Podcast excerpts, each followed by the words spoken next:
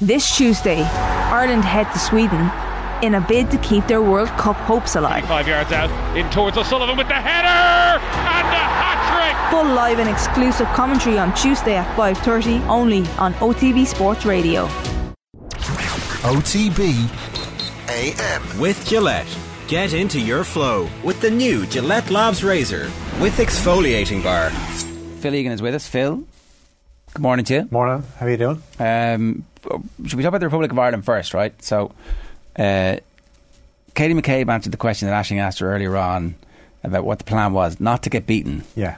It's very difficult to have that mindset when it's like, don't get beaten, don't lose, don't lose, don't lose. It's like, uh, you know, don't press the button, don't press the big flashing Yeah. red button, don't press it, don't press it.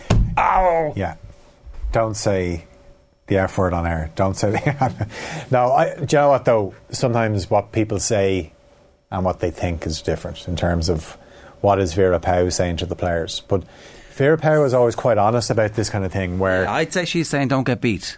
Yeah, but I, I, I also think as well it's like the Sweden game isn't going to decide if we get a playoff place. I think things worked out nicely for us on Friday that Finland drew with Slovakia like we did in Tallaght. So the way it's set up now, Sweden just need a draw tonight and they're through. They've only one game left. Now we got to make we have to hope that they're they're switched on for that final game because it's against Finland. And this, the last round of games Sweden play Finland and we're away to Slovakia. And we've obviously seen how tough that Slovakia game could be because you know they were better than us in Tallaght for large spells of the game.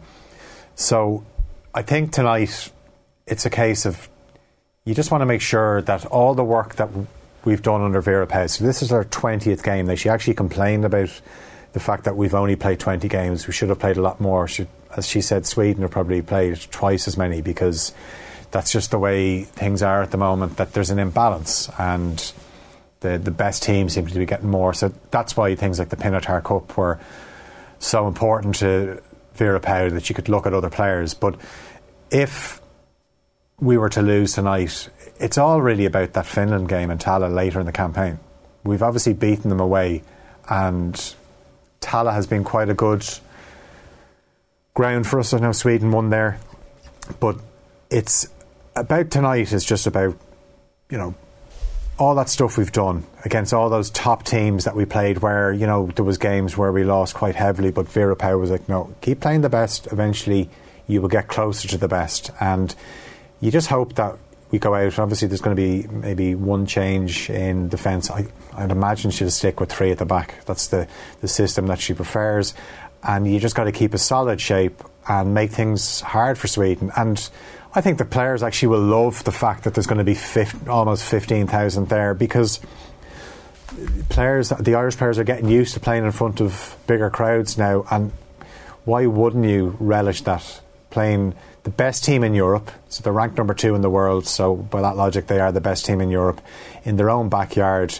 There's going to be a party atmosphere. They all expect to turn up and they'll get the job done, they'll win, and they'll be off to the World Cup next year with a game to spare and happy days for them. So, what a challenge that is for us. It's just a case of saying you've got to start start well, and as the longer the game goes on at nil all, then obviously the more twitchy they become, the more frustrated. It was interesting to hear that they think we're quite a physical team, which I wouldn't necessarily say that. I mean, we're we're a tough team, but I don't think we're over physical. No, I mean everybody can.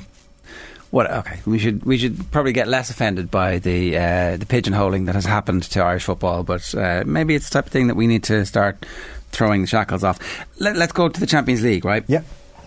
Uh, do Chelsea have any chance tonight, or rather, how do they fix what went horribly wrong for them in the first leg and try and rescue the scenario tonight? I think just the team. The team selection really baffled me last week. Remember, we sat in here last week and we talked ahead of the game, and I talked about how good and maybe underrated Kovacic is, and he left him out. He played Jorginho. I could see what he was trying to do because obviously you've Con- uh, you've Kanté in there who, at times, is like having two players in there, but. I think that the surprise then was that he played Azpilicueta as a left wing back. Whether people like Marcos Alonso as in terms of what he does when he's going back towards his own goal, but he's a natural left footed player and it was quite noticeable last week that any time Azpilicueta got on the ball as a left wing back, he wasn't comfortable going on the outside, so he'd check and he'd have to come back inside and it'd slow things down.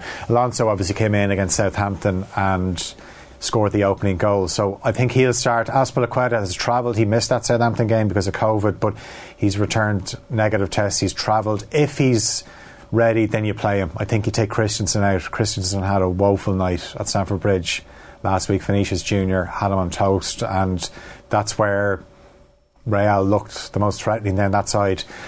So Azpilicueta comes into the back three. Then you've got Reece James and Marcos Alonso as your, your wing backs. I'd bring Kovacic in instead of Jorginho, and I would take Pulisic out, and I would go with Timo Werner. Now, Werner is a bit slapstick at times, where gets himself into these great positions. You saw him the other day, hit Yeah. the post, You're putting him in the the team? crossbar. Really? Yeah, I am because the threat is there all the time. But that's right. He's going to miss a sitter. Our score two. Well, I miss a sitter. Miss four sitters. Two. Yeah, but Two from six. Yeah, but Andy the o- Cole's strike rate. yeah. And look how good he was. But do you know what? Even if he's missing chances, what that does to the opposition is it unnerves them because it, you can't just say it's Timo Werner. He's going to miss. Let him run through. He'll miss. Well, you know, I mean, That's they, a great point, actually. They dro- you drop your guard at your peril against Werner the fifth or sixth time. He, he keeps going as well. Like in fairness to him, I I have to commend him because Tuchel said it himself. Where I don't know what to say to him anymore. I can't keep saying, Yeah. you know, keep going. The goals will come because then he put him into the team and the goals didn't come, but they did come the other day. And the one that I felt so sorry for him was the Havertz one where he ran around a load of players and then hit the post, and Havertz tapped it in. But you could see Werner was so frustrated, and Havertz came over and they they embraced. But at the same time, he Yeah. was thinking, It was I should play. have scored. Brilliant forward play inside Yeah. of the post. He's Yeah. just not. Havertz is thinking, do I have to touch this this player? I might catch something off him. That's what he's thinking. I might catch first goal. Technically, it was an assist actually. Well, I don't, does it count as an assist? I don't think it does. It's a so, yeah. miss. It's a miss. Post you hit the post. It's a miss. Kanchelskis used to go through one on one, and the keeper would purposely save his first shot so he had an easy rebound in. He'd hit it straight at the keeper, so it would come back to him. Easy tap in. Bonus if it went in first time. That's what happened. That's that. what, that's what Werner was thinking. In fairness, his first, I thought his first goal was excellent. He runs through and Yeah, has the composure to well. take it around. Look, he was straight Forty- forward. earlier. 45, he was 45 million or whatever it was. Yeah. You know, he, he, besides point. he had an amazing season. I, no, I'm saying that there's obviously something there, but it's just that he's he there's that strain of strikers at Chelsea that catch whatever the disease is, and uh, it's Chelsea-itis, and they're just no good anymore. Oh yeah, there's a segment on their failed number nines in the Abramovich era. Yeah, but let's go back to one of those, right? Go on. The greatest moment in Fernando Torres' history as a Chelsea player New Was camp. in was, was in, in semi-final, was Spain when they were down, the chips were down, and maybe Timo Werner does that at the Bernabeu tonight. Yeah. But I think Chelsea have to score first, and then we'll see. And do you know what? Werner might just give them a bit of en- extra energy. I know Pulisic is quick, but he just couldn't get into the game last week. So I'm not completely writing them off. As I said, I was baffled by what happened last week because I did not expect such an open game. It went against everything Chelsea did so well last season to win the Champions League, where sometimes the games weren't great to watch, but No. they were effective. This was the complete opposite of that, Yeah. where they were standing off, they weren't closing down. The the three defenders looked like it was the first time they were playing three at the back. It was like, are you not all supposed to know exactly where each other is? Because it, it definitely looked like they weren't even speaking to each other. Yeah. Mm. Do you know what? On their opponents tonight in Real Madrid, do you think Carlo Ancelotti is incredibly underrated as manager in the the grand scheme of Jurgen Klopp and Pep Guardiola? He's about to win the league with Real Madrid, which will mean he'll have won the league, all five big leagues, Yeah. and he's won the Champions League the most times, three, with the most different clubs, two. And He- no one gives people just talk about his eyebrow Well- and how he's a pretty cool character, and that's kind of it. And he just lets players play. He did lose a Champions League final from 3 0 up. But he also won two other Champions League finals with the same team. I mean, they they were the best team in, in Europe by a mile. He But had do, Ska- you know, where he- do you think? Kaká, who- Ancelotti, do you think he stands in a fair position overall? I think when he when he retires from management, he will go down as one of the, the great managers of this era. Now he doesn't have like he's not as transformative in terms of the way he plays as the likes of uh, Guardiola or or Klopp, but as you said, everywhere he goes, he tastes doing something. success, Yeah. and you can see why Everton were so excited when they got him. Now, the second half of last season wasn't very good for him, and the fact it was that's why it was such a surprise that he went back in at Real Madrid. But yeah, he's about to win the league with them. Um, I wonder what it means for next season. Does he stay on? And that will be the real test where Barcelona have got their their act together. And that will definitely be a, a, sterner test for them. And obviously, that midfield trio, especially Kroos and, and Modric, which we imagine Modric will, will sign a contract, then it'll be another year. So, how good will Real Madrid be next season? But now he's, he's I think as well, he can be very good in one off games tactically.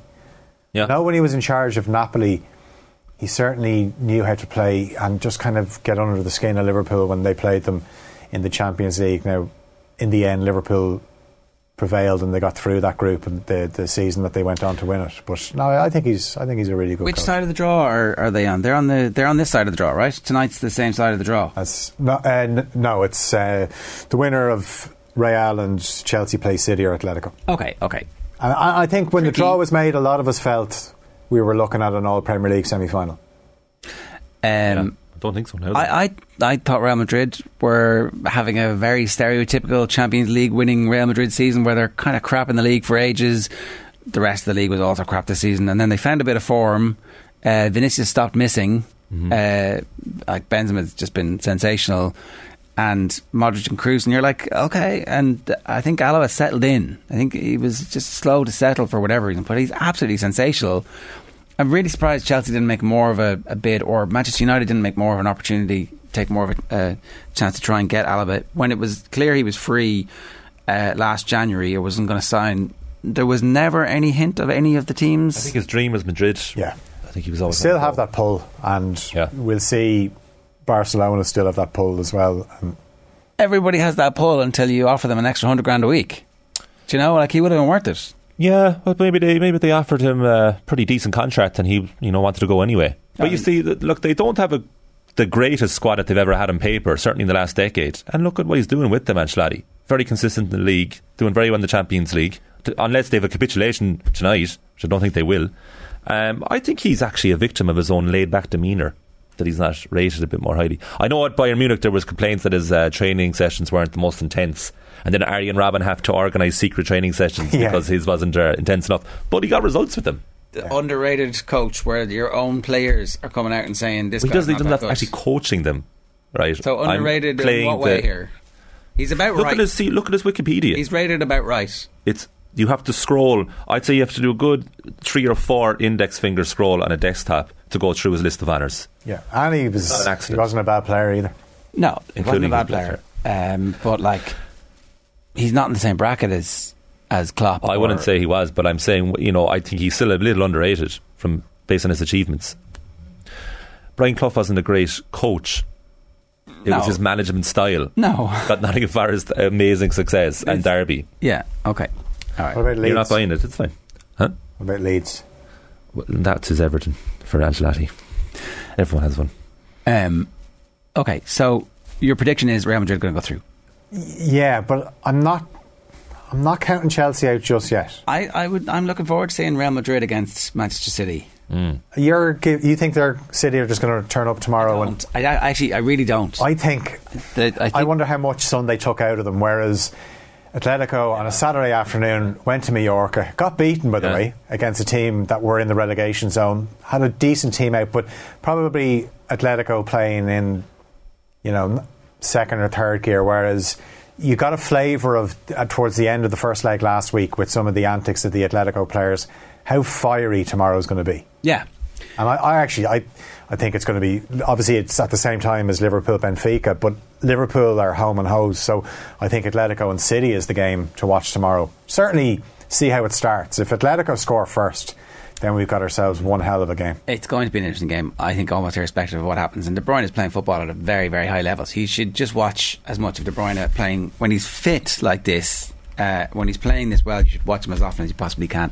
But I do, it does feel like they're they're cresting. Um, my one concern would be their defense isn't very good. The central defense, like, um, and I, I, I don't know. I still think Kyle Walker has those mistakes in him. Um, okay, so the other thing that we just need to talk to you about is your your fascination with the slow bicycle race that is. Sorry, but Bayern Munich going to go through almost irrespective, even though they're 1 0 down. They, like they should have been 2 0 down, but that's a very Bayern thing to happen. Yeah, I think, again, they, were, they started so quickly against Salzburg. I don't think Villarreal will capitulate like that. So it could be a slow burner for Bayern, but you'd imagine they should be able to, to edge it. And the fact that there's no away goal, so even if they conceded one, hmm. you still think that they'll have enough firepower to get the job done. But if if not, I mean, Liverpool fans would be rubbing their hands at the thoughts of playing Villarreal in a in a semi final.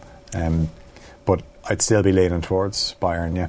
Everton dealt Burnley a fatal blow by beating Manchester United at the weekend. Yeah, I think what was so funny about Sean Dyche's interview last week after they beat Everton was him having the nerve to talk about Everton not knowing how to win a game when Burnley have won the fewest games in the Premier League this season.